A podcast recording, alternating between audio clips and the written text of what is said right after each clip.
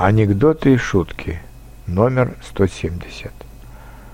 Только настоящие русские мужики могут поспорить на ящик водки, что бросят пить.